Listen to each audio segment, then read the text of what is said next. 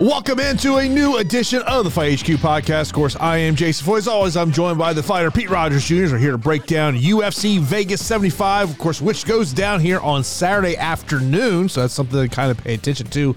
Main card, the uh, lock time will be 1 p.m. Eastern time. Of course, we got a heavyweight matchup, and uh, we're doing some fights, Pete.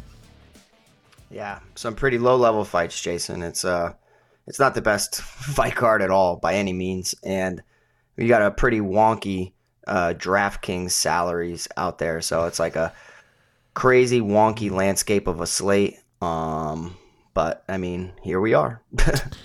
yeah, you know, it, it's something, and I'll give people some insight. Last week after we got done with the show, me and Pete were talking, talking about the slate. We were just like, Ooh, ooh. He, it, it's what he says with fight night cards. There's categories of fight night cards, and all you gotta do is look at the fight card and you know whether it's an Apex card or whether it's a fight in front of fans. And this yeah. is one, and of course, this fight card has gone through several changes. Um, you know, Turcios and Raul Rosas are supposed to be put, placed on this card. Uh, Ricky Turcios put on his uh, X account that he he accepted the fight with 145 pounds. Raul Rosas Jr. did not accept the fight at 145 pounds. Of course, that fight was canceled uh, last week, just moments before it, it was about to start. And uh, yeah, I mean, last week, uh, not a good week for us here, Pete. I mean, uh, you know, we're always going to be uh, full disclosure here as uh, Yair was my most confident play of the week and looked really great in the first round, and then and then of course uh, had Bram Moreno in the main event, and a, a close fight. I mean, you know, could have gone either way. Yeah, I mean, outside of those two fights, I was pretty. Um, I, I, had a solid week, but man, um, shout out to people that were back in Brian Ortega. I put more weight into the absence of Brian Ortega than the skill set, which is always the tough balance. You can never really tell how somebody's going to look coming off a long layoff and coming off of, you know, kind of like poor performances. And, you know, it's just a stylistic clash. And Yair clearly has not been developing his ground game or his wrestling as we had hoped. And, you know, it's been a glaring hole in his game that has looked better at times. It looked god awful, uh, you know, last weekend. And, uh, Shout out to Brian Ortega. He got a huge win. Um, had to overcome some adversity from rolling his ankle from the from the uh, the opening announcement of Bruce Buffer introdu- introducing him, and then the rough round one that he had, but uh, he he came through. And then Brandon Moreno, in my opinion, looked career worst. Looked horrible. He looked like uh, a deer in headlights. No volume. Um, you know, the volume and the output of Brandon Royval, despite landing significantly or not, just kept Moreno busy defensively, and it just led to Moreno not landing as as much as he needed to to kind of sway the judges. Yes, his his shots might have been a little bit more significant, but anytime somebody triples you up on volume, it's just very tough to say you won the fight. But by the way, we've both been in this fight game a long time. I don't yeah. know I've ever seen a crowd fight last as long as the one we saw last week. I mean, look at where they were, bro. I mean, it's it's fighting's in their blood, and uh, man, um, yeah, that I mean, that was a that was a pretty good one. Yeah, man, I, have seen a lot of crazy fights at Memphis, but that just that one uh, takes cake there. Of course, uh, we had our, our Fight HQ contest. Uh, Sam taking that one down. Congratulations to him. Of course, uh, if you're in our Discord channel, which is totally free to join, I put the Fight HQ standings up in there. I'll get that DraftKings contest up here uh, later on today, so we'll have that contest up there. And of course, uh, I'm I'm no longer in first place. I, I dropped down to second, so did not have a great week. Of course, when your your core your lineup is Brandon Moreno and Yair Rodriguez, you're not going to have a great week here. But uh, Pete, as we move forward into game theory, breaking this one down, and you know, I mean, you, you, talked about what the salaries are for this one, and you know, as I was sitting here in the office, I've been in the office since about six o'clock this morning, and, and I'm looking at these salaries, and my first thought was like, man, like. I don't have a lot of confidence in the main event, but it's one of those fights where I'm like, from a salary perspective, I think it's going to be hard to avoid this week just because of the volatility uh, of a heavyweight matchup here. Yeah, I mean it's the it's the the nature of the beast, right? I mean we have a heavyweight bout that's most likely not going five rounds. The salaries on both fighters, um, you know, it's very easy to get to. Eighty three hundred for Shamil Gaziev, grappler, um, and Jairzinho Rozenstruik at seventy nine hundred. You know, KO puncher. So it's the stylistic clash of striker versus grappler, but Gaziev has shown that he um, likes to strike and sometimes strikes too too much, in my opinion, because he's open and susceptible to getting countered on the feet.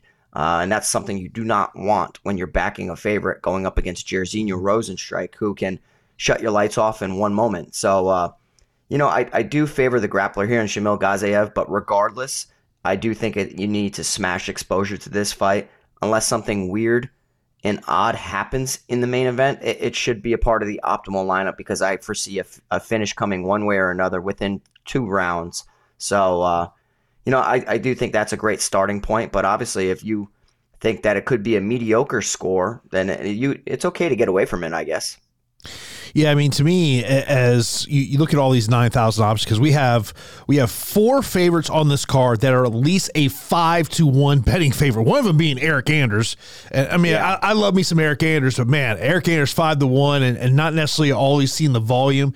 That that's a fight. There was a, a great question to score saying maybe that's a fight you could fade this week, and I would not mind you fading there. But like as I look, as much as I love Umar Nurmagomedov I think spending $100 less and getting to Klein may be the way to start a lineup this week. I mean, there's mismatches all throughout this card, right? I mean, like it's it's crazy because you have wide favorites. Um, as far as like who I think's the most talented fighter on this card, it's Umar Nurmagomedov. So I have no problem spending all the way at the top for him. Um, but these top end options are restrictive, if especially if you don't think any underdogs come through this week or like only one of them comes through. Like say you think Jairzinho Rozenstruik comes through, but there's no mid range. You, you can't get to anything in the mid range. So like you're, you're going to most likely have to hope that one of these long shots comes comes through, or that a fighter in a in a bout, even if they lose, that they score decently well to help you pay up for the top. Um, it's just restrictive because of the slate with no mid range. I've never seen a slate like this personally. Um, and it, it just goes to show you that there's wide favorites and crazy mismatches throughout. And it's going to make me get some some weird combinations. It really is because I don't have much faith in any underdogs this week. I'm not even back in jersey Jairzinho Rozenstruik. I think it's close, but I'm going to fit. I'm going to favor the grappler in that situation. Um, so what it's going to do for me is I'm going to be putting some fighters in there as like a punt in a loss. Like I, I'm already mm-hmm. expecting them to lose, but who can lose and put up a decent score? Who can lose and it go 15 minutes so that they have the potential to to have some points behind them? I don't want a losing fighter down there at the 6K range who is going to get finished in round one or two and give me single digits. That is pointless. Mm-hmm. So uh, it, it's going to be completely wonky. Um, and maybe this changes when when fighters weigh in maybe we get a better read on who's having a terrible weight cut or whatnot. But uh, yeah, I'm excited, kind of excited to break down and talk about this from a, a strategic standpoint, but from a quality of a card, this is definitely not high quality. Yeah, I mean, I really want to see where does ownership projections come in on this one because that's going to be really key of, of where could, where might there be an edge, and, and that's where you know, I mean, we're talking about eleven fights. Hopefully, you know, knock on wood, we don't lose any uh, of sitting back and seeing what these projections may be there. So, uh, of course, as always, we do appreciate everyone tuning in for this episode of the Fight HQ podcast. Of course, if you're watching us on YouTube, if you hit that thumbs up button, we would much appreciate it. Of course, you're not subscribed to the channel, be sure to hit that subscribe button, and of course, if you're listening to us on the podcasting channels, uh, be sure to leave a rating and review. We really do appreciate that. And of course, if you want to show your support for the show, check out all those links down in the show notes of how you can support the Fight HQ podcast. But Pete, let's get right into the main event. We've got Jairzinho Rozenstruik taking on Shamil Gaziev. Gaziev a minus 160 betting favorite, plus 135 for Rozenstruik Uh, as of this morning, uh, the FanDuel salaries are not out here, so we'll just talk about DraftKings here. Uh, Gaziev 8,300 and 7,900 for Rozenstruik. And, and Pete, you brought up a really interesting stat right before the show about Jairzinho Rozenstruik as a underdog.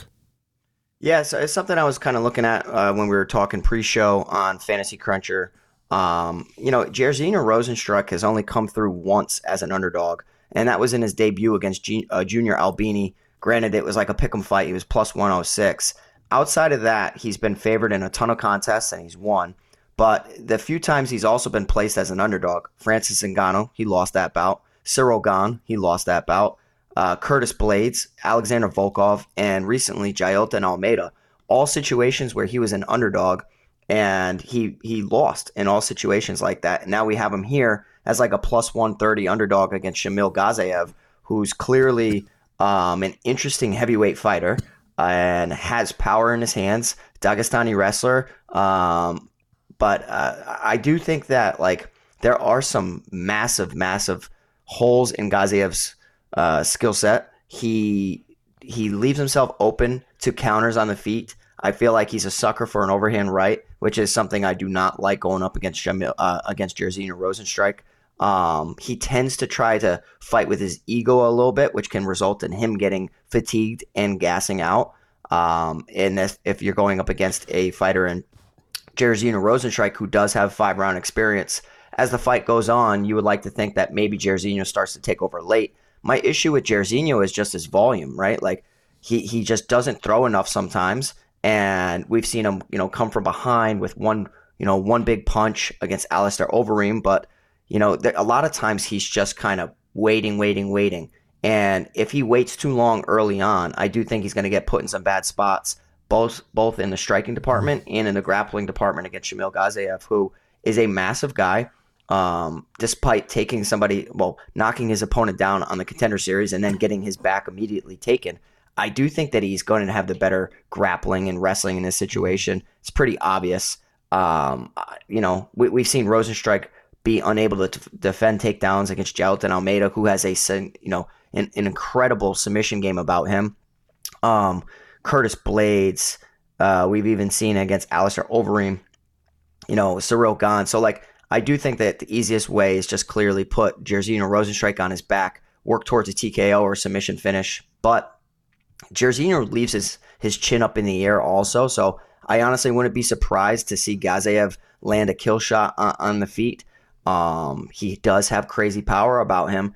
It's just it's not his best path to victory. So I would love nothing more than to see him shoot early and shoot often, put Jairzinho on the mat, and work towards a round one or round two finish. Because the longer this gets stretched out, the more the underdog becomes live in Jairzinho Rozenstruik. And honestly, from the opening bell, if if Rozenstruik just lands a shot, he's he's live to get a quick win bonus too. You know what I mean? Like he has that power about him. I will slightly favor the the uh, the wrestler in this situation is Shamil Gaziev. Um, but if you're going to argue with me about Jairzinho landing a shot, it's heavyweight MMA, low level heavyweight MMA, and uh, in low level heavyweight MMA, I'm not going to really, you know, fault you for wanting to get to the underdog. So it's a Gaziev pick for me, but it's a smash as far as the fight's considered. You need exposure to this fight.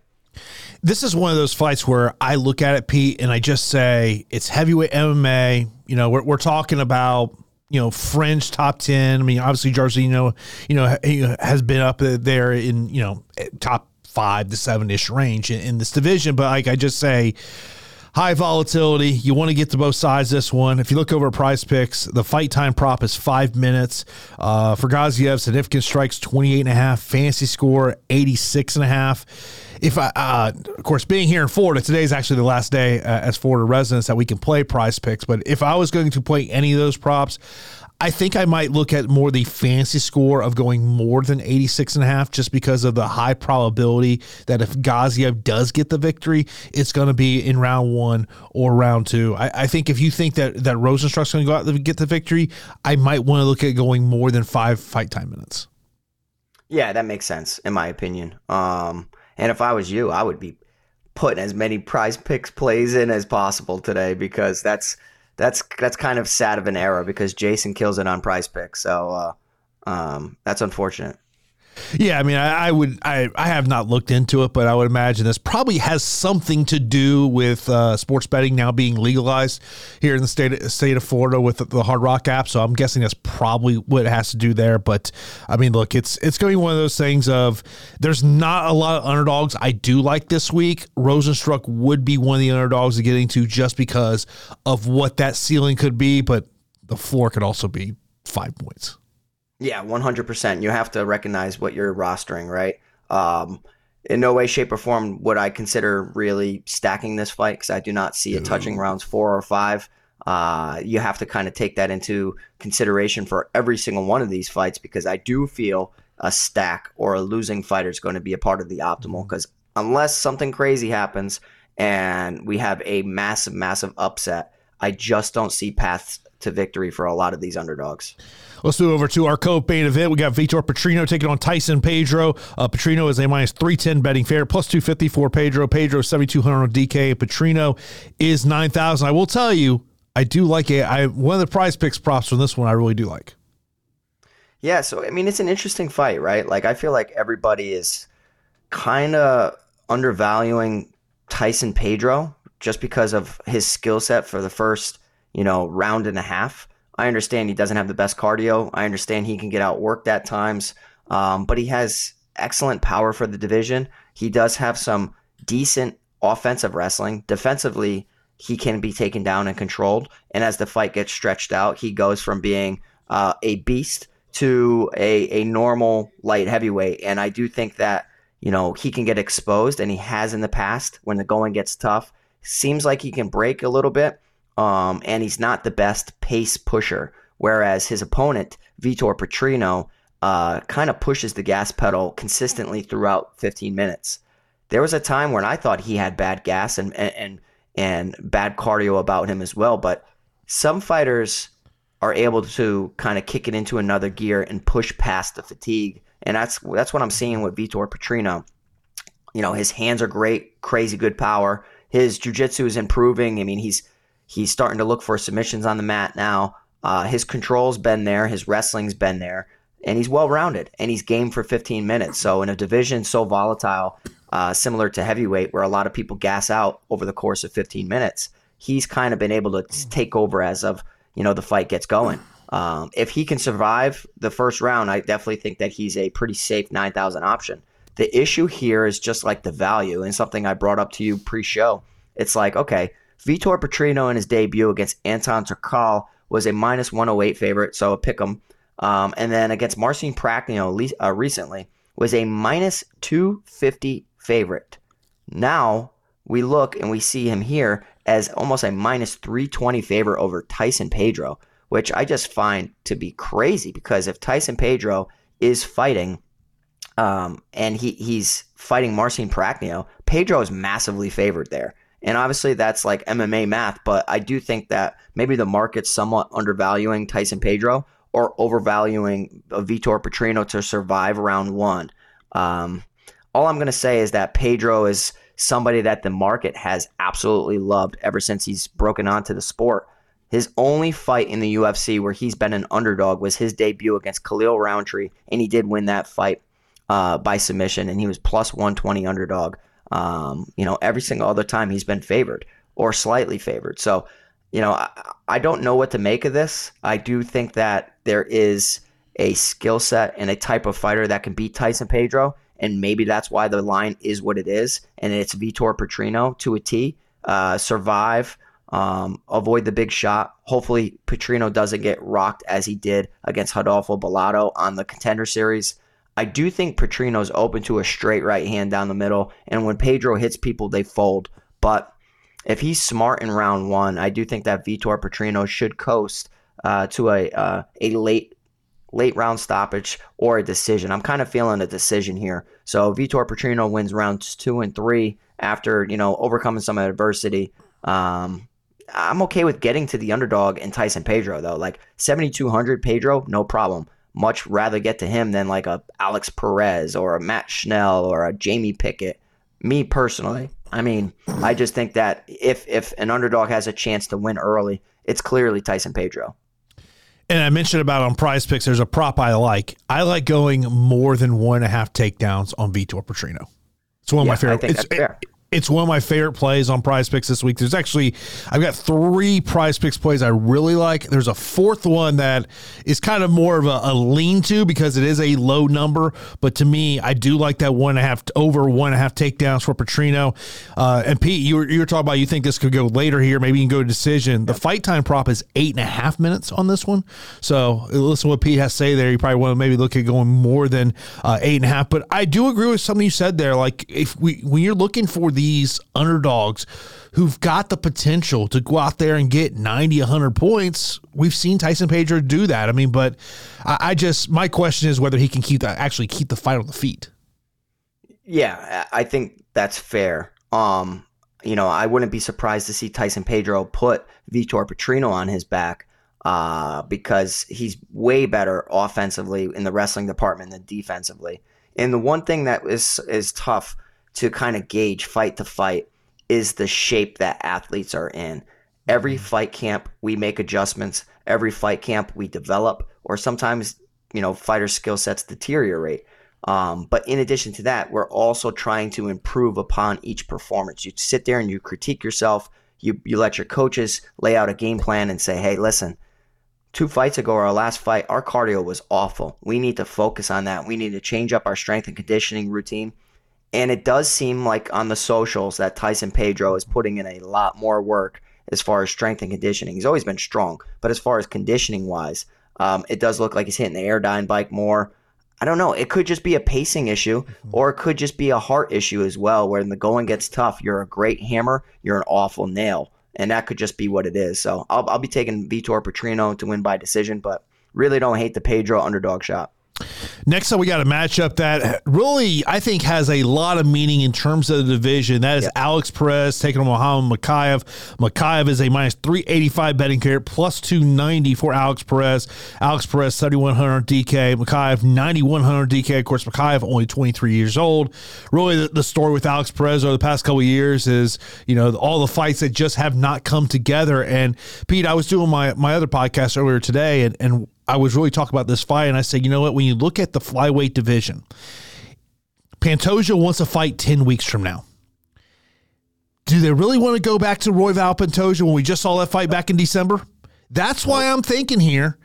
If Muhammad Mokaev goes out there with an impressive performance, he may skip all the way to the top of the line because Amir Albazi's got the neck injury. He's not going to be ready for May the UFC may not want to go back to the well with the Royval, Pantoja, Moreno back back and forth.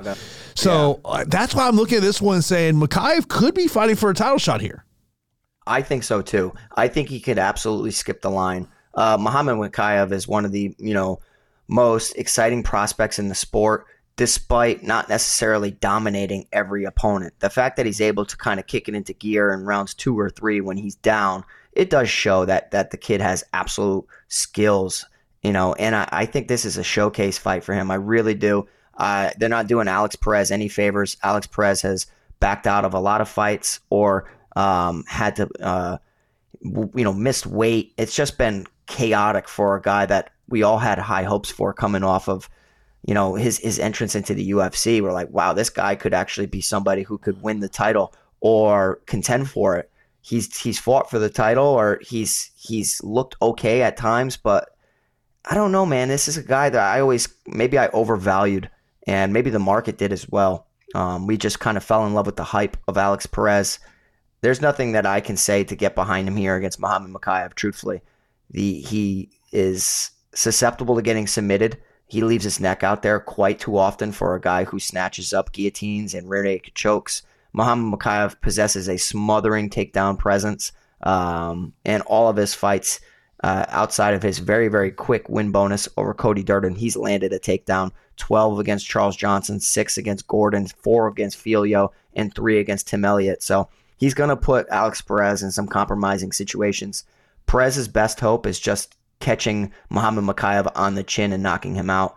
I view that as a very low percentage uh, possibility. And in addition to that, like most of the time, flyweight bouts are likely to go 15 minutes. So you can get behind a lot of flyweight underdogs in a loss to score decently well. I just don't see it here. I, think that Muhammad Mokaev either um, you know takes him to takedown city or just finishes him quick because Alex Perez, I just don't have any trust in him in 2024. So the the only reason you're going to get behind Alex Perez is that Muhammad Mokaev kind of plays with his food a little bit and makes things a little bit more difficult than they need to be. But 9100, I think Mokaev rolls. Um, I, I, think that he's going to uh, be fighting for the title. And it's funny because he's cross trained and trained at American Top Team in the past. I would love to see those rounds between him and Alexandre Pantoja. Um, and also, in addition to that, I think Brandon Moreno should be. Uh, I, I think Brandon Moreno uh, is quite lucky that he didn't have to face Amir Albazi because if that Brandon Moreno showed up last week, I think Amir Albazi runs right over him. you know, it's kind of a, a tale of two different tales here with with these fighters. Muhammad Mokaev's had five fights in the UFC. Four of them have made it to the third round. Alex yeah. Perez, six of his last seven fights have ended in the first round. So it's kind of a tale of right. two different things. And I think this is going to be what does Alex Perez look like on the scale? We've seen the issues he's had with the scale, the amount of canceled matchups he's had over the past two to three years. So uh, to me, it's over there. And I'll the in terms of prize picks over here, it's not a, a favorite pick for me but it would be going less than 23 and a half significant strikes on Muhammad Mokaev. He's never hit this number in the UFC in terms of significant strikes. So that to me would be a little bit of a less than. Fight time is 12 and a half, takedowns three and a half, fantasy score 91 and a half. If, if I was going to say, I think obviously significant strike would be the preferred prop on this one. And then I would probably look at that fantasy score of going more than 91 and a half, especially if he can get this one out of there in the first, second round. Um, but uh, we we, we haven't seen that since his UFC debut where he got a first right. round finish. But to me, uh, Mokaev is the guy, and and we'll see what happens here in terms of this flyweight division. Uh, it's kind of it's kind of like in the co-main event last week. Uh, we'll see what happens at, at featherweight. And I saw this great thread on Reddit earlier today of are we now entering the end of an era where UFC champions are very active? Because Topuria came out uh, within the past 24 hours saying he doesn't want to defend his title to October or November. So it seems like the days of active UFC champions are really coming to an end. Yeah, it's kind of eh, you know we'll have to see. I, I do admire when when you know champions want to stay active, but I mean a lot goes into a training camp and a lot goes into you know defending a title, right? You know what I mean? Tons of pressure, tons of media, tons of everything and uh, these guys would love nothing more than to be reigning champion for X amount of years or a year plus, and instead of risking it and losing within three months, you're champion for three months and then you lost it because you were willing to risk it. Um, but yeah, I, I, just really. I think the uh, the flyweight division is at a very interesting spot right now. Mm-hmm. I really like Amir Albazi. I really like uh, Muhammad Mokaev. Uh, I think Alexandre Pantoja looks good. Um, it, eh, we, we got a lot. We got you know some crazy fighters within this bottom end uh, bantamweight and flyweight, like Umar Nurmagomedov, a guy that I absolutely love and I think should be fighting for the title and uh, very soon. And something you know he's going to be having quite the reign in the UFC also. The fighter to keep an eye out for. He's not currently in the UFC. Koji Horiguchi. Oh, I love him just, just say keep an eye on that name. There, there's been some some whispers that, uh, you know, and, and Sakakibara has said some things about uh, his uh, his desire to get to the UFC. So we'll we'll see what happens in terms of that one. Next up, we have got the biggest betting favorite on the card. He is a 17 to one betting favorite. I can't recall last time we had a 17. Uh, probably Ronda Rousey, maybe. Maybe last time we had this big of a favorite in the UFC. Of course, that's Umar Nurmagomedov as he is 9,700 on DK, taking on Almakhan, who is 6,500. I was actually watching some of his tape. He, he's uh, There's some nice highlights out there of him uh, yeah. showing his hands.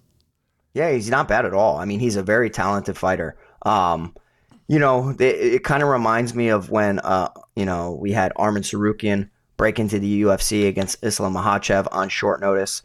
But I, I just, I think that this guy, Bekzat Almakhan, he's very good in the striking department. Offensively, he can wrestle as well. So I think he's going to be a problem for a lot of fighters. This is a situation where, you know, you step up, you, you take a short notice fight against, you know, Umar Nurmagomedov, one of the best fighters pound for pound in the sport, and uh, it's just your your way in the door. Um, after that, I think that we're going to get some good price tags on Bekzat Almakhan. Uh, I guarantee he's going to be favored in his next bout and uh, you know we're, we're going to be able to to back him going forward. But you know on on the tape he throws great strikes. He can wrestle really well. Um, defensively, striking though, I have seen him dropped and hurt. Um, and when I see that, and I can also see situations where Umar Nurmagomedov is going to put him in bad grappling scenarios. It's clear just that Umar Nurmagomedov's going to uh, go in there against this short notice fighter, this replacement fighter, and, and have a showcase performance. Um, I feel like we're going to see a head kick. Uh, the, the way that Umar Nurmagomedov utilizes his uh, his legs with such dexterity to throw question mark kicks so often very very tricky. Front kicks to the face, front kicks to the body to set up the head kick. I think it's going to be a, a, a round one KO. Uh, Bekzat Almakhan's good very good fighter. Umar is just on a completely different level. Um, if this somehow becomes competitive and Bekzat does not get finished, whether it's via submission or via uh, via strikes, then the price tag at 6500 is just I have it circled because if he's able to survive, it is the bantamweight division. He is pretty good. Maybe he can score 30 to 40 points if it goes 15 minutes. I highly doubt it goes 15 minutes, but if he does, that price tag of 6500 is somewhat broken compared to uh, other play other, you know, spots within the range. Um, it'll allow you to get to a ton of different high-end options. But you know, my projection is that Umar Nurmagomedov is going to knock out Bekzat Almakhan in round one. Just looking over at DraftKings Sportsbook, uh, Nurmagomedov wins by TKO KO plus 350.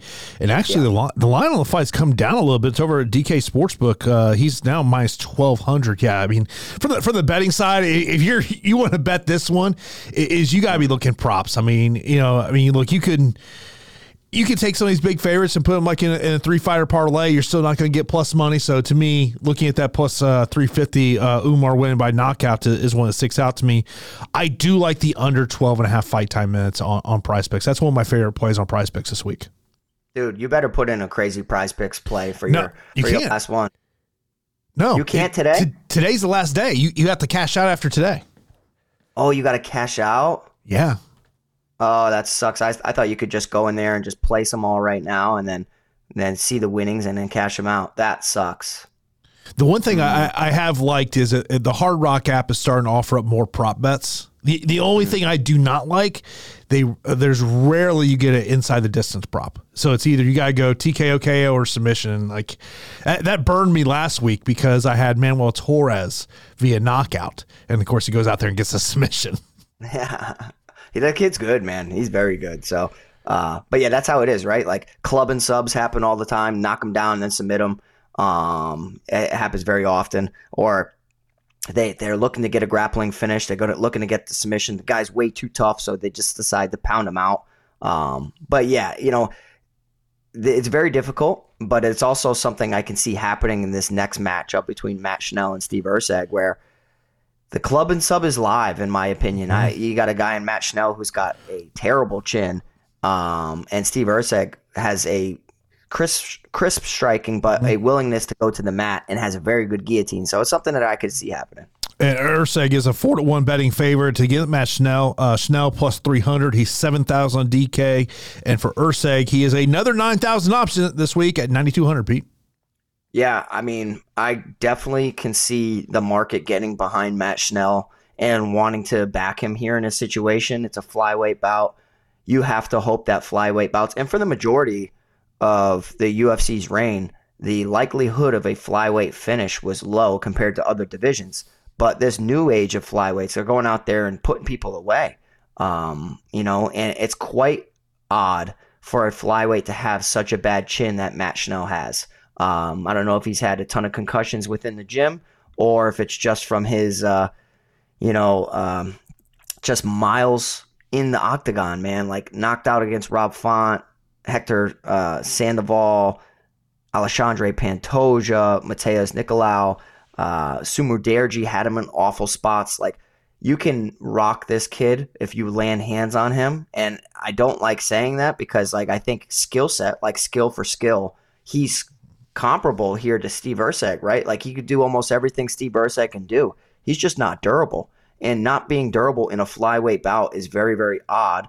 But it's something we have to recognize, right? Like that's like a massive red flag. Like you should not be getting KO'd in this division. Steve Erceg has shown a willingness to go to the takedowns. Uh, David Dvorak in his debut came through as a massive underdog, uh, plus 230, landed three or four takedowns, won that bout. Went up against the dangerous Alessandro Costa, uh, was now favored in that bout um, and landed one of eight takedowns, but uh, defended takedowns, reverse positions, had set, almost seven minutes of control time. His grappling's really good. Steve Erceg is very, very good and checks a lot of the boxes. I think Matt Schnell is is good as well. It's just he's too comfortable off of his back to play jiu-jitsu, and I think he'll get passed. I think he'll either get pounded out on the ground Um, but before it gets there, honestly, I think Steve Erceg's going to land a shot on Matt Schnell that plants him on this on his back, and whether he follows up with some strikes, um, knocks him out clean, mm-hmm. or decides to to snatch the neck while Matt Schnell is looking to kind of survive and shoot a take a desperation takedown. I think it's going to be a Steve Erceg guillotine. I really do. Mm-hmm. And Matt Schnell, despite all the skills and despite being a 12 fight UFC veteran, I think he's going to get finished in this bout. And Steve Erceg's going to finally have his first finish in the UFC. He hurt David Dvorak at times. He had Alessandro Costa in compromising situations. The box scores don't necessarily show that. He was close to finishing fights, um, but he was. And, you know, he's passed those tests. I think he's going to pass this test again, and he's going to pick up a finish here at 9,200.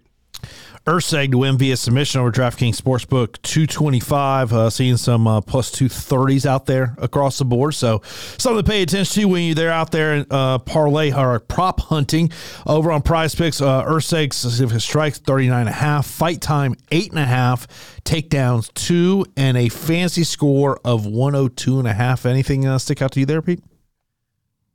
So tough, right? Like because you just don't know how aggressive they're going to be. I've seen Matt Schnell fights in the past where he stays on the outside and he's timid and he's fainting and he does a lot of things great.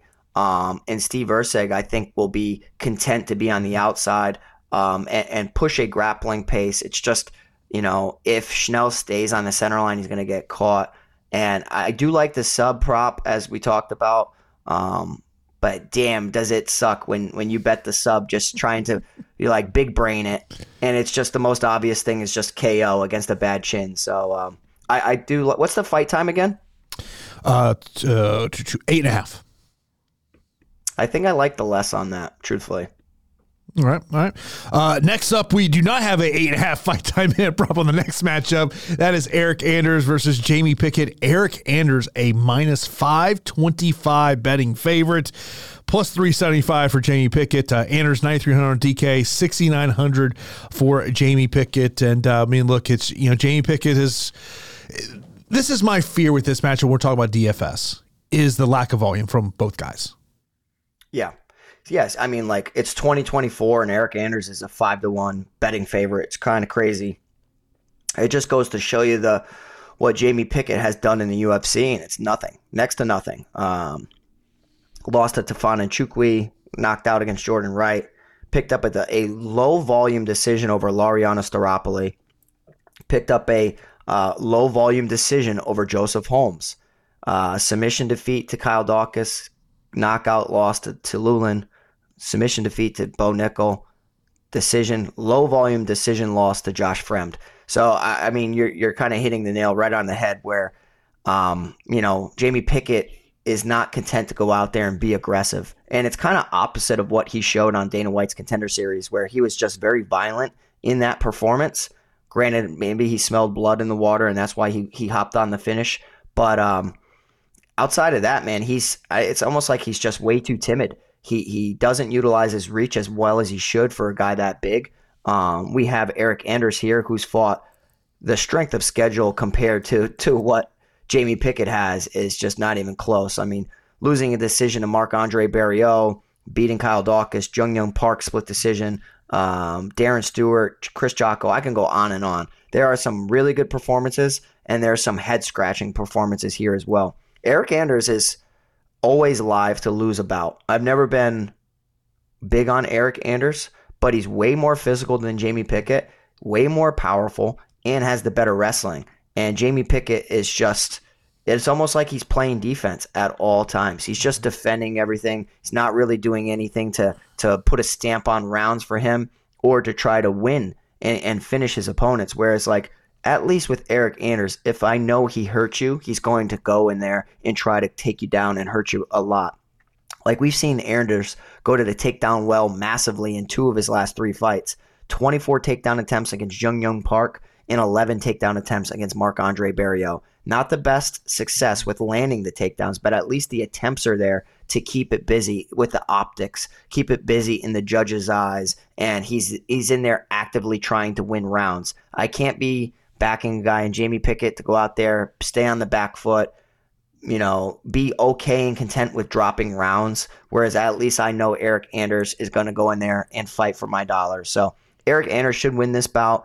Um, I'm seeing either a late round stoppage or tons of takedowns en route to a very, very dominant uh, wrestling wrestling clinic here against Jamie Pickett. If you are backing Jamie Pickett, the only hope is that he comes through with a low volume decision and that all the other underdogs surrounding him just kind of fail. Um, totally possible on a slate like this. Maybe I don't even know. I'll have to ask you what your your bottom end cash ops option would be, like what your punt would be to see who could possibly score well in a loss. Um, I think Eryk Anders just dominates here, and the the line makes sense more you watch Jamie Pickett fights. Yeah, one of the things I was just looking at Eryk Anders' uh, Instagram, and looks like he, he's done most of his camp there in Birmingham with Chris Conley, who's his longtime head coach. Of course, he's been around. He's gone to various gyms over the past couple of years. Um, you know, look, it, it, I don't know if I went my and Jamie Pickett cash punt. Yeah, just because of, I think this thing's going 15 minutes. And and if you tell me I can get a under seven thousand, even though Jamie does not throw a ton, he does have a five inch reach advantage in this one. If it's goes fifteen minutes, but of course, what if he gets put on his back for eleven right. of those minutes? Right. I have a crazy cash, well, not a cash punt, but I have a crazy absolute dart throw underdog that I think if it goes 15 minutes could actually put up a better score than Jamie Pickett. And I can't wait to tell you because it's totally ballsy. Um, yeah. But I, I, definitely think it's something we could talk about. And that's why I do like going the more than 14 three quarters fight time in on Eryk Anders. I mean, you, you, hate playing those lines because you just yeah. know either one of them could do something at some moment. But to me, that it's I think it's it's a more play in, in terms of that one. Uh, next up, I don't know if you've seen this uh, social media clip going around between uh, Vinicius and Bernardo. They had a little it. they had a little interaction during a photo shoot day. Oh, I love it. I love it so much. These I, two so, guys. All right. So when I see that, and I already knew what the salary was, I was like, smash. Oh, I go, okay. I, I go, you, you mentioned when we are talking about game theory we don't have a lot a lot of middle options. This is a middle. Uh, uh well, I guess this would be a middle option for this slate. 8600 and 7600. Vinicius is at 8600. Bernardo 7600. Uh, Vinicius is a slight betting favorite, minus 115, minus 105 for Bernardo. And uh, for people who have not seen it, it was in. Uh, I want to say it was in Vinicius's IG stories. He's walking by after he done his photo shoot, and uh, he did the old uh, two finger gun salute at at Bernardo. Yeah. Oh, yeah. So, I mean, the way I look at this fight is it's an exciting bout. Crazy, crazy exciting bout. You add the intangibles of the social media interaction between these two and the intensity of two UFC debutants.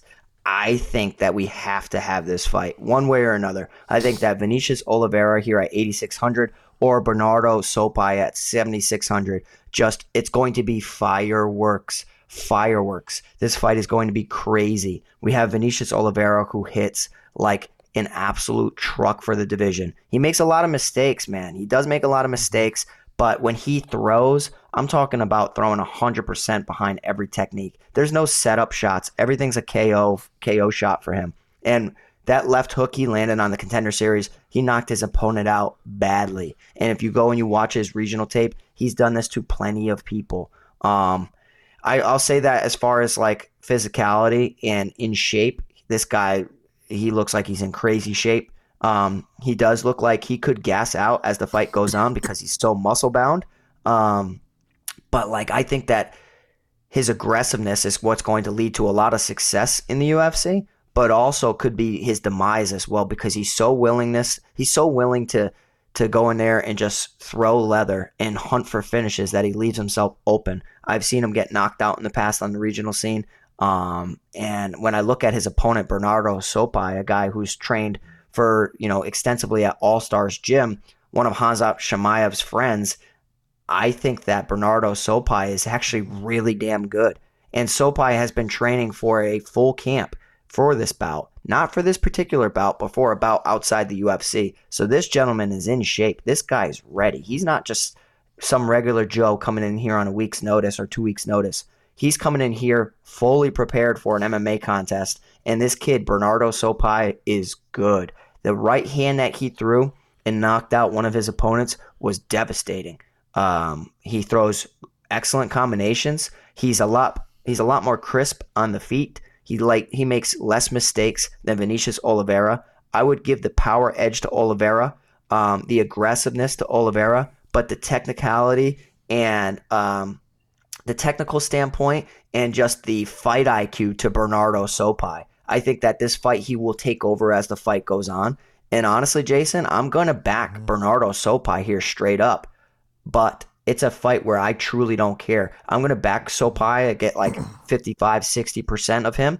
And the other 40% of my lineups, I'm going to have Vinicius Oliveira because I just I view this fight as fireworks and I view it as a must have for a pretty low level card. This is one of the fights I'm absolutely excited about watching.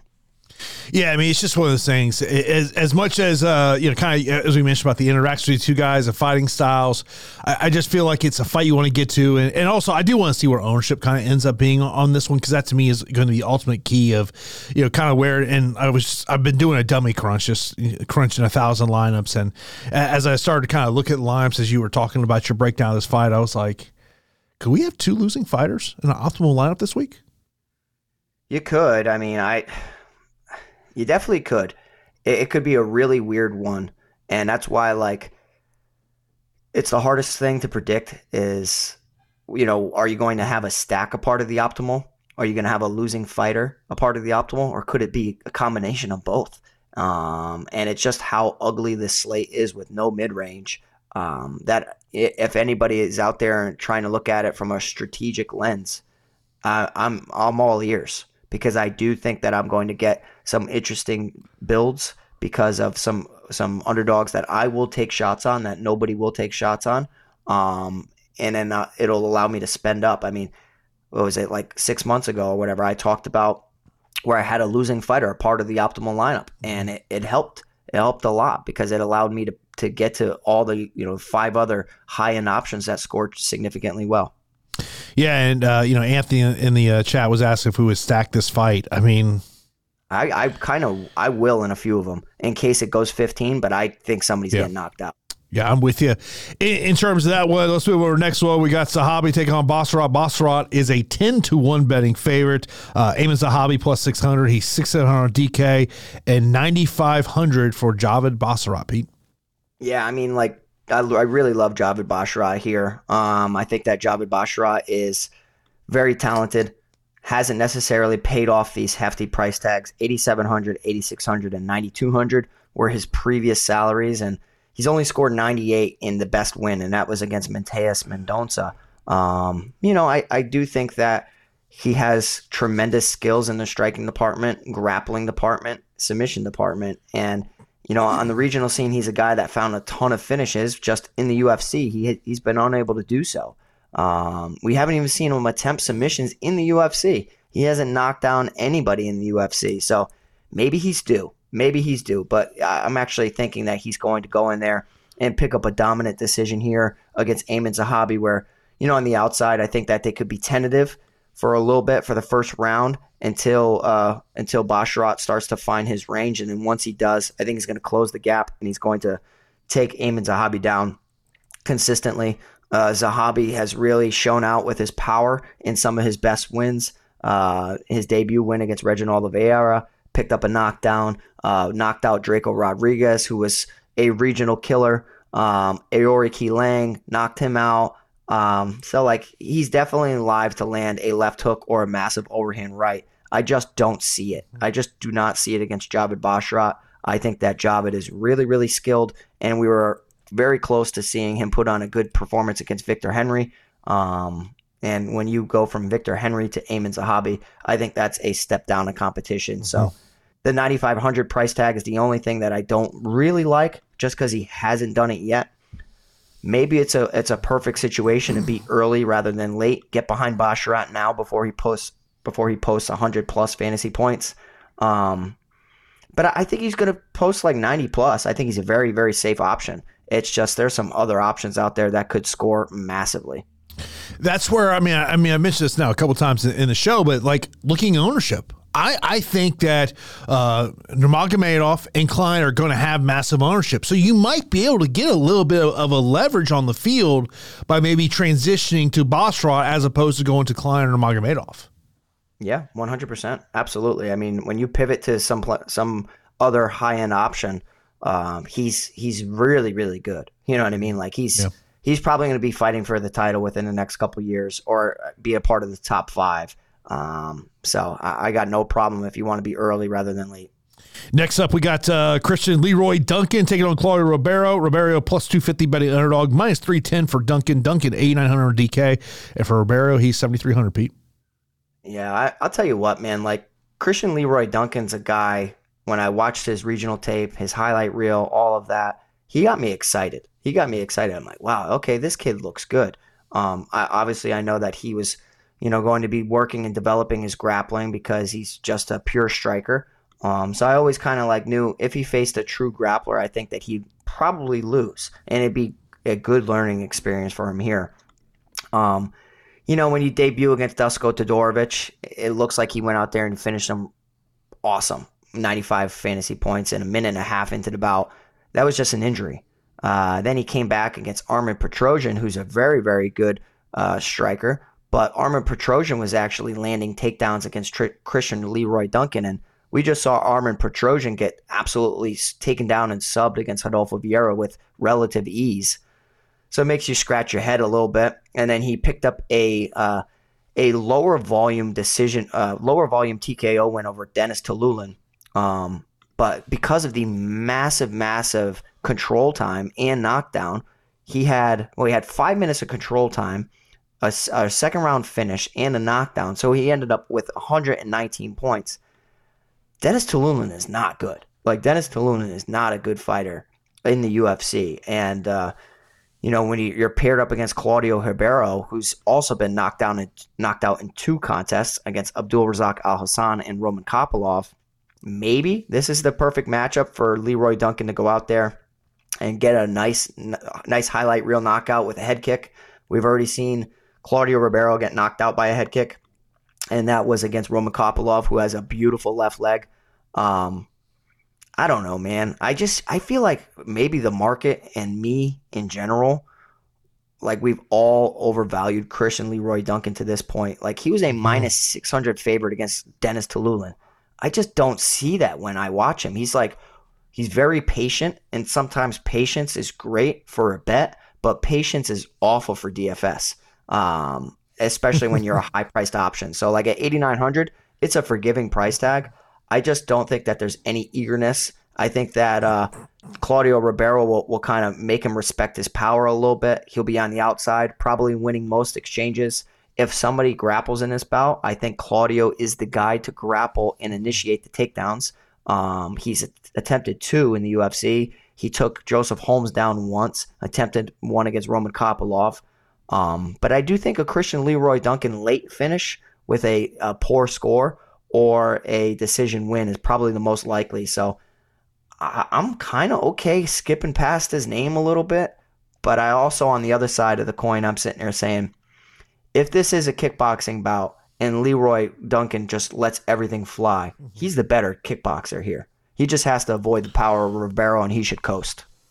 Yeah, I mean, I, I like Duncan this spot. it's just it's one of these things of, and, and, I had not started building any lineups yet. I think it's just going to kind of come down to is when we're talking about these A nine hundred and up fighters of how many can I actually truly put into a lineup with how roster construction is going to be in terms of there. Uh, by the way, the fight time prop over on PrizePicks six and a half, fantasy score one hundred nine and a half, and significant strikes thirty seven and a half. I, I tell you what, that significant strike thirty seven and a half is a one that sticks out to me the most. Not not anything I love um, over uh, in this one, but you know maybe if that thing gets in the second in late second, early third, he should be able to smash that over 37 and a half.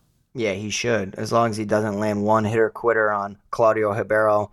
Um, but yeah, I, I think I think Leroy Duncan to land 37 is probably 37 and a half is probably a, a more play.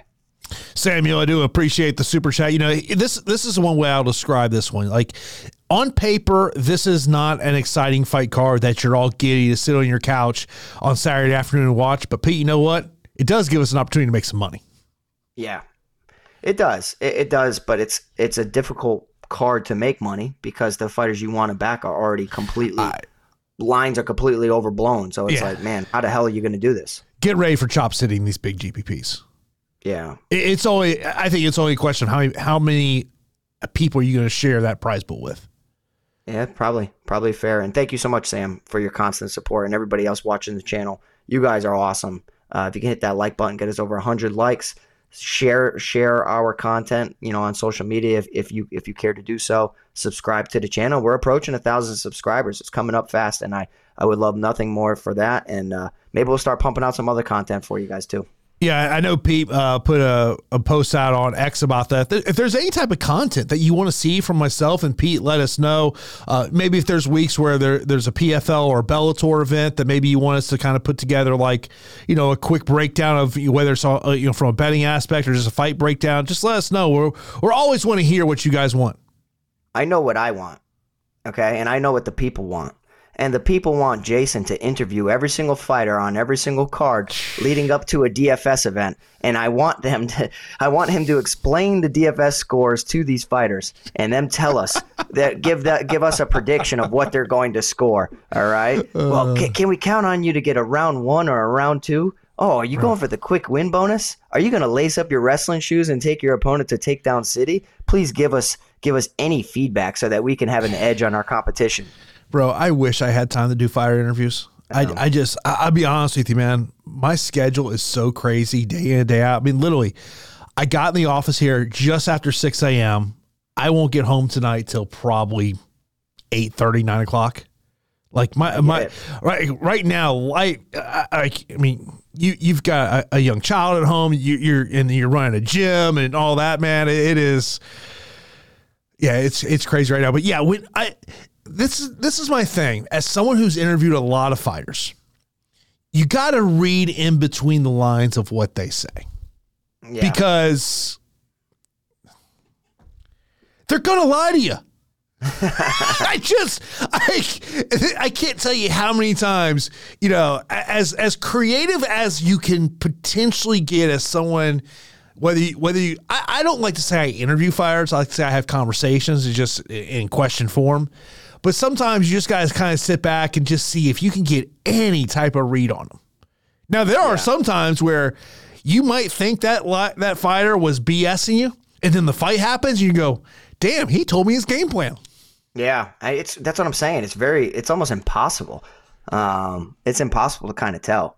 But man, I would love for us to somehow get some insight and just like let us know. Are you gonna go to Takedown City? Like, what are you gonna do? Like, I it, it, you get more of that insight honestly by talking to managers and coaches. But Yep. they're they're not you know they're they're never going to on the record tell you. Now there there are plenty of things off the record that I've heard. Plenty of Yeah. things off the record.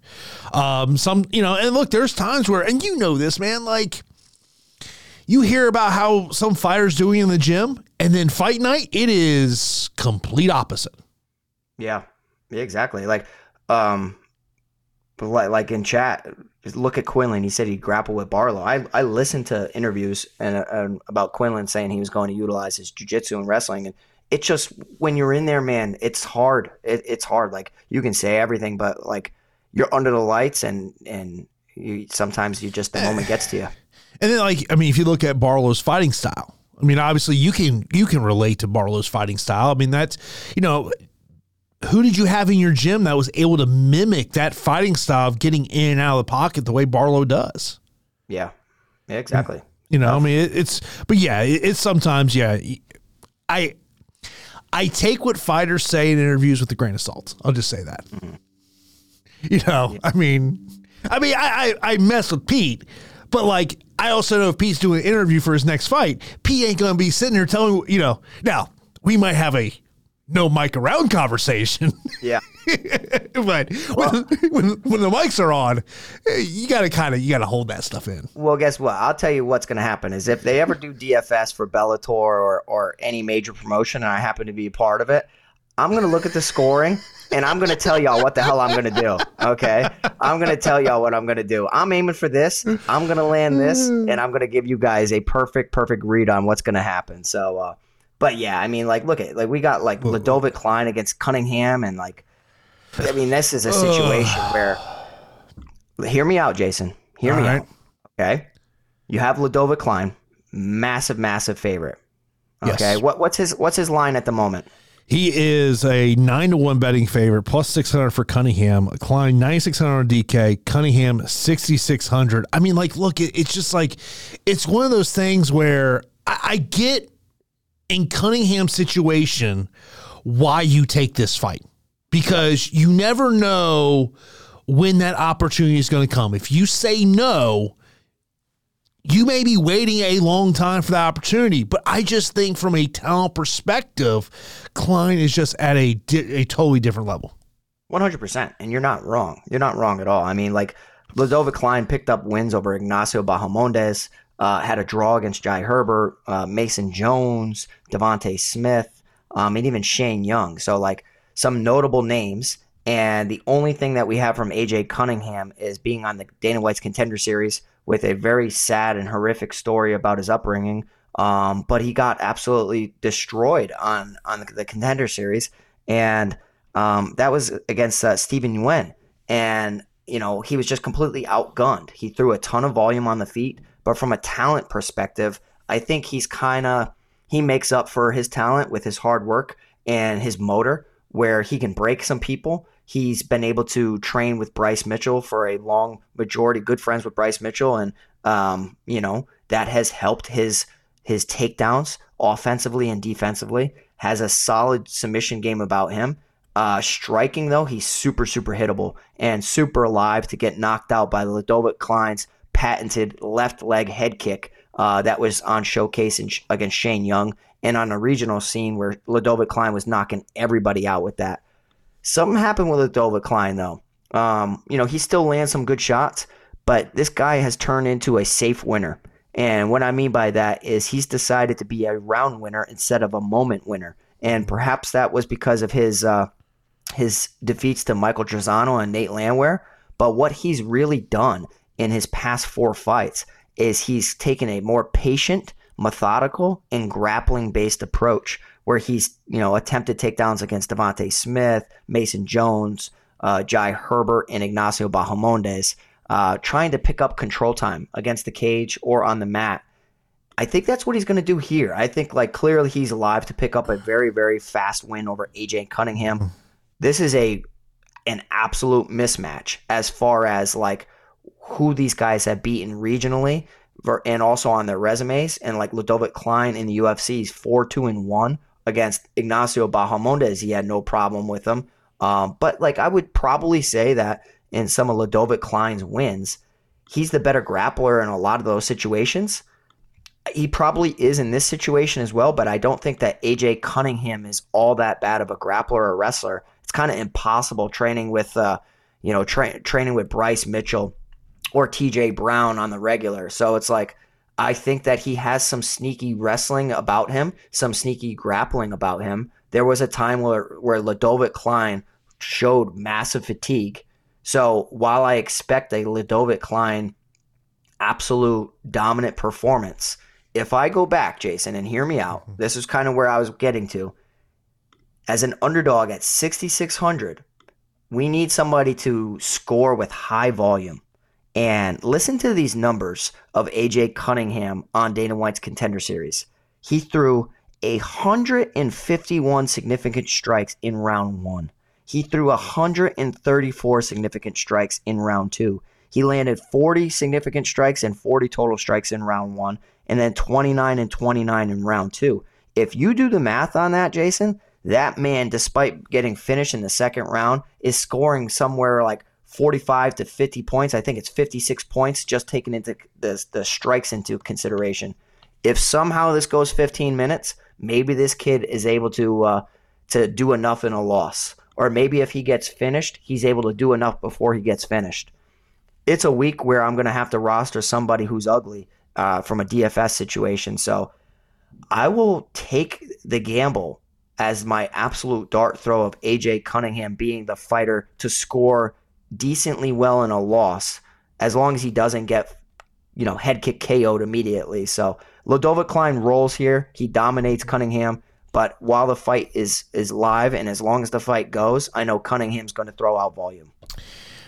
I'm glad you mentioned those stats from Dana White's Contender Series. That fight lasted nine minutes for Stephen Nguyen. Yep. Stephen Nguyen landed 103 yep. strikes. Dude's mm-hmm. tough. Boy, a lot of fights. And, and here's all the problem, man. Like, and this is why I love Tapology. You go back and look at his uh, win that he had back in December against Justice Lampace, who, by mm-hmm. the way, has lost six in a row. Oof. Yeah.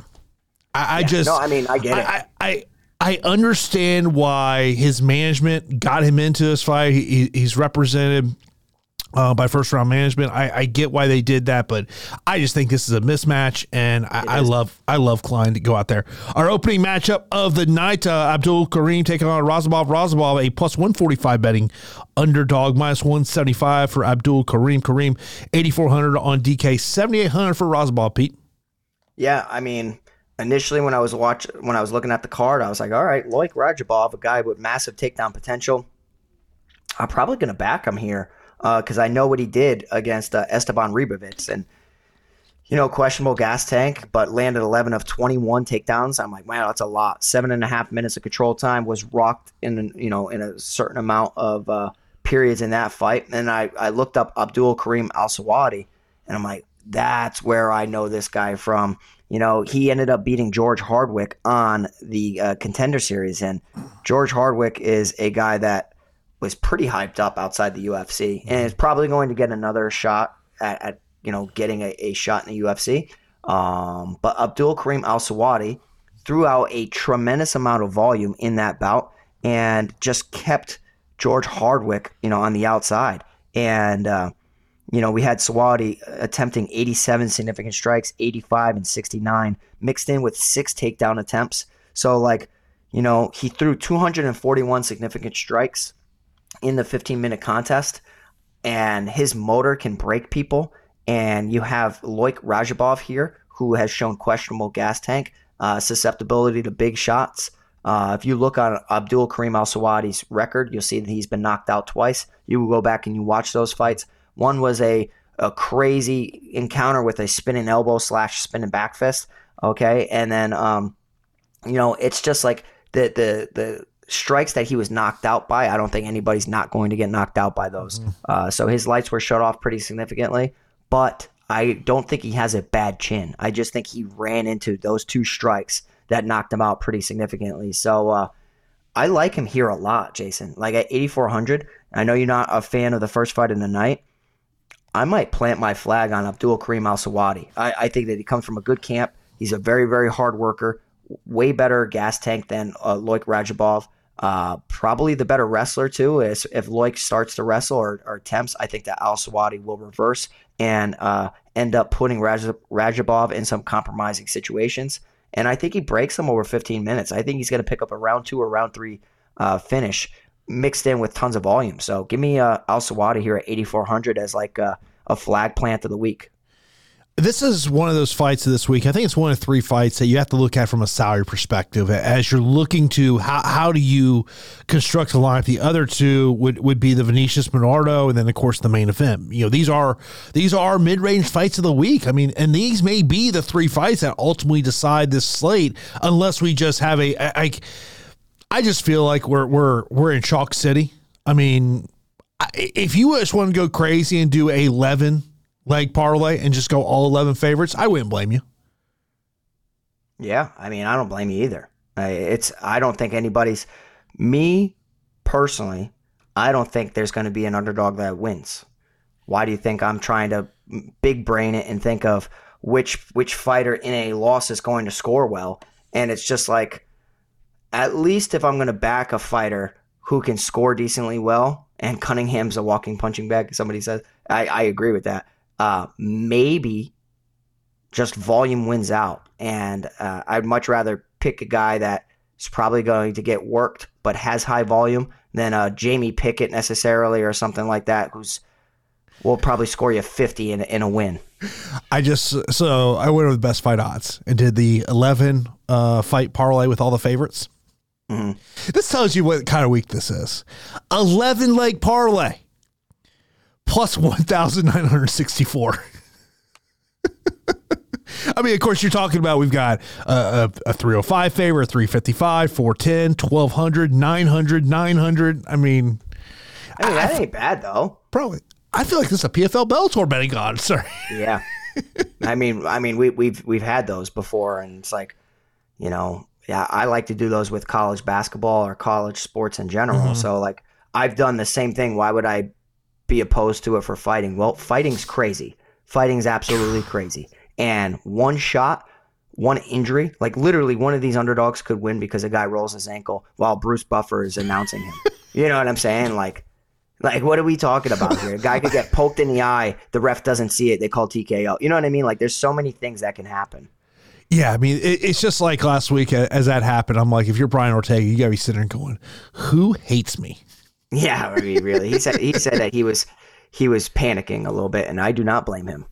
Oh God, what fighter wouldn't panic? Mm. I mean, eh, you think about from the Super Bowl. Um, uh, Dre Greenlaw uh, tearing his Achilles, just running onto the field. Like, yeah, Horrible. it's yeah. Uh, but uh, let's get into our straight up fight picks here. Of course, these are non DFS related. Main event, man. Give me the favorite Gaziev, but don't. I, I, I, I, to me, it's like a coin flip fight. Honestly, Absolutely agree. I'm gonna go Gaziev lean though. uh, I would go Petrino, Petrino, Mokaev, Mokaev, Nurmagomedov, Nurmagomedov, Erceg, Erceg. Anders, but man, don't love the price tag. um, I'll go Vinicius. Okay, I'm gonna go with Sopaj. He, I think he's my Okay. only this week. Uh, give me Basharat, Basharat, Duncan, uh, Duncan, give me Klein, Klein, and I'll go Kareem. Kareem Al Selwady for me. Yeah, it's a tough underdog week, and and this is where I think, uh, and I know there was a question uh, over in uh, the chat, uh, over the score, which by the way, totally free to join.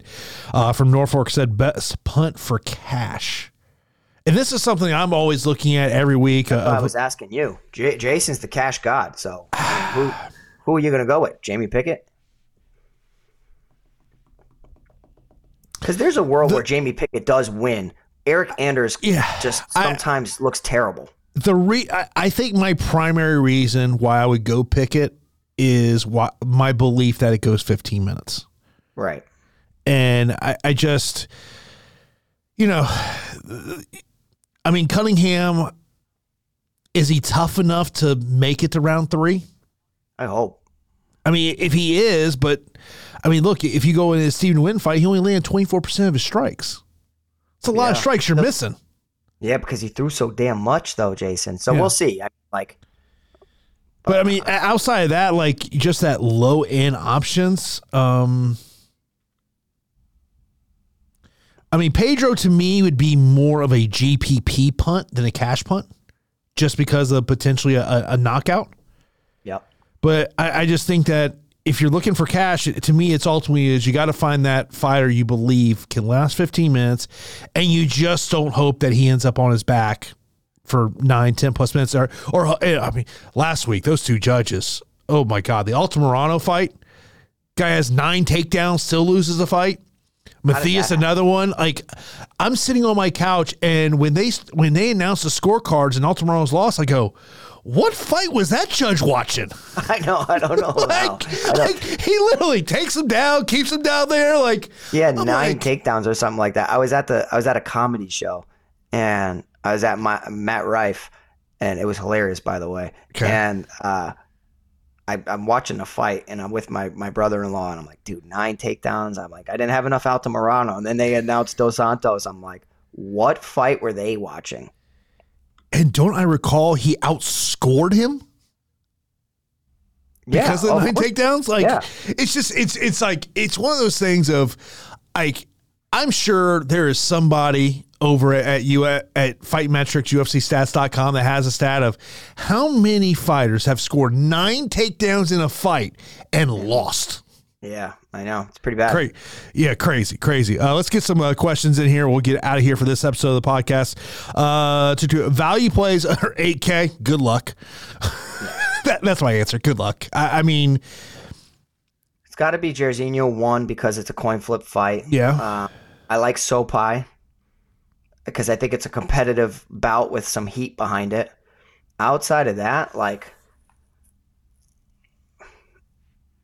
I don't think Radzhabov's going to look all that great in a situation against a pace pusher.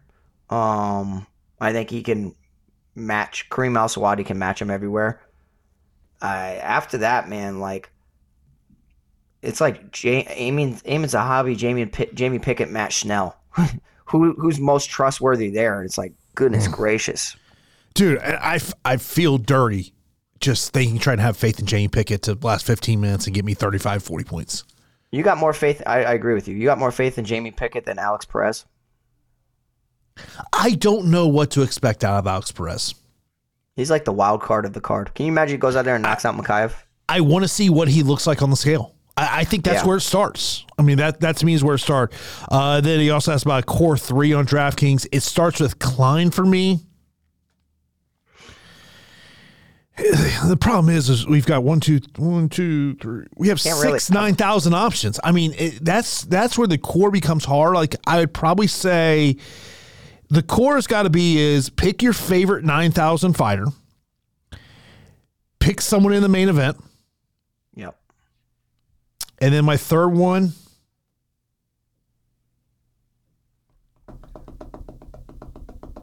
I like Al Selwady a lot. I really do. I was thinking Erceg or Duncan. But I, I, I, I truly do want to see what what uh, ownership looks like here. Uh, we already talked core plays. Uh, favorite inside the distance fighters. Um, I, I look at uh, Gaziev. Both guys. Uh, probably more Pedro the Petrino in the co-main event. Um, uh, Umar, Erceg. Either guy in, in Sopaj and Oliveira. I think Klein has got to be probably my favorite one, just because I think it's a mismatch. Yeah, I totally agree. Uh, live dogs, Rozenstruik. Rozenstruik and Sopaj for me. Yeah. Uh, top pump plays. Um, for GPPs, I would say Tyson Pedro because of finishing ability. Cash. Cash is probably Pickett, but Perez could be an interesting one. But you know, how much of the takedowns can he stop? That may be part of that question there. Uh, best parlay plays. Oh, this is a tough week for parlays. This is a tough ass week for parlays because you, you just juice. yeah, I mean, like I don't love parlaying props, but that may be the way to get your best odds this week. It's a scary, scary thing to do, though. I know. Very difficult. I know. If anything, do double chance. That's that's what I like Yeah. doing. Is I like parlaying double chance, where like the two most likely outcomes of a guy has no submission game, but he's a knockout artist, but it could get stretched out. Do like KO or decision as as your uh, double chance, and then combine that with another double chance. Uh, best decision odds. Give me Anders Pickett. That that be my uh, best decision. Uh, road to the mansion over under five and a half. We got eleven fights. That's an interesting number, Sam. Um, I say six. yeah, give me the over on that one. Uh, best leverage play. I haven't seen. Um, uh, once we get ownership in, uh, that I'll be able to give you a better idea in terms of uh, leverage play. Uh, takedown upside. Uh, Petrino, Mokaev. That'd be my two. Yeah. Uh, rank the 9K options. Uh, one would be Klein for me. Two, give me Umar. Three,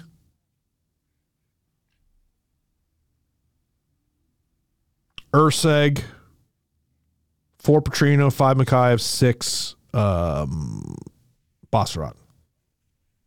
I like Mokaev a lot. I mean, I'm gonna still say Umar's one, uh, Klein two, Mokaev three. No, Erceg three, Mokaev four, Anders five, Petrino six. Uh, uh, Paul says he goes. I'm always looking to fade a fight. I'm thinking the Anders Pickett fight. Any feedback? What you guys think would be awesome? Again, the only show I listen to. Uh, Paul, appreciate you uh, checking us out. Uh, at 11 fights, it's difficult to fade a fight. Um, maybe if there is a fight that you know is getting a ton of ownership on both sides, that to me would then be a a, a large field GPP way to fade a fight. But I, at 11 fights, to me, it's just difficult to do that. 100%. I mean, if you always want to get get different, fade the two highest owned fights. Um, but it's really tough. It's like Chop City this week, and with no mid range, usually that's my way to pivot away from ownership. Is just target the mid range a little bit more than the high end options. It's virtually impossible this week. Uh, Sam, appreciate uh, another super chat in here. He says, which underdog scores the most and be in the winning lineups? I like Sopaj personally. I, that's who I'm going to stick with. If I have to pick one, it's okay. between Jairzinho and Sopaj. I'm going to go with a. He could get melted and knocked out early, but with how good this kid is for the bantamweight division, I actually think that he's probably the better fighter over 15 minutes. So I'm going to say yeah. Bernardo Sopaj at 7600. Uh, we'll end on this one here. Uh, is having two punt plays too much? I'm, I'm guessing that was supposed to be much this week to be contrarian.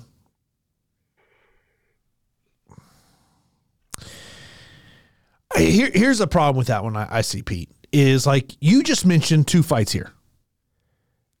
You can almost label those as boom bust fights too. One hundred percent, absolutely. Yeah, uh, and then Sam also asks uh, as he goes, "I know we do not do it, but is there a stackable fight this week that could be a key to being optimal?" Could be that Sopaj Oliveira fight. I mean, like if they don't knock each other out, it could just be violence.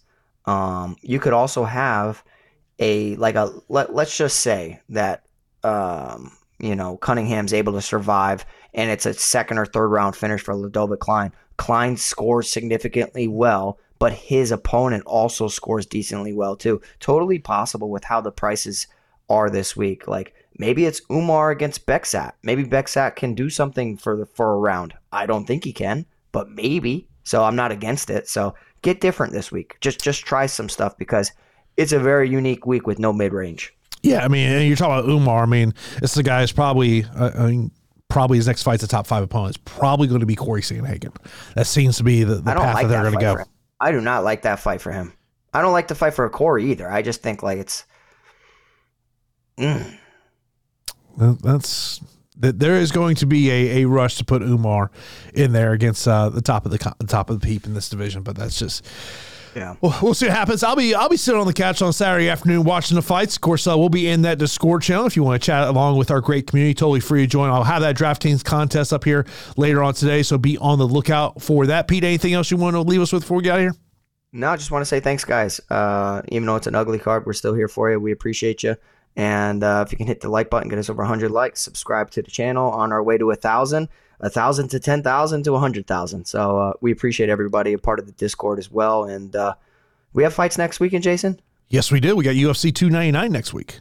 Oh, that's the real UFC 300. That and is by, the real. 300. And by the way, Umar believes that O'Malley's going to start Vera. I think so too. I don't know if you I saw this. I don't know if you saw this. Old old Sugar's done a little about face. He's ready to take on Rob next. He I said he, he goes he goes. I've heard the fans. I want to give the fans the fight they want to see. I was like, okay, yeah. Avoid Umar. look, look. If if Chito could did not make it the fight night, no way he takes on Merab on a week's notice. no, I, yeah, maybe not. But yeah, I, am excited for it. We go from this card, which is horrendous, to that card. So it's like, what are we doing? I know, man. It's it's welcome to UFC in 2024, bro. Sad. yeah, exactly. But uh, as always, we appreciate everyone tuning this episode of the Fight HQ podcast. And of course, we'll be here next week to get you ready for UFC 299. And uh, as always, if you've got any comments after show, you can leave those in the YouTube chat. You can hop in our Discord. Myself or Pete will get back to you. So that's going to do it for this edition of the Fight HQ podcast.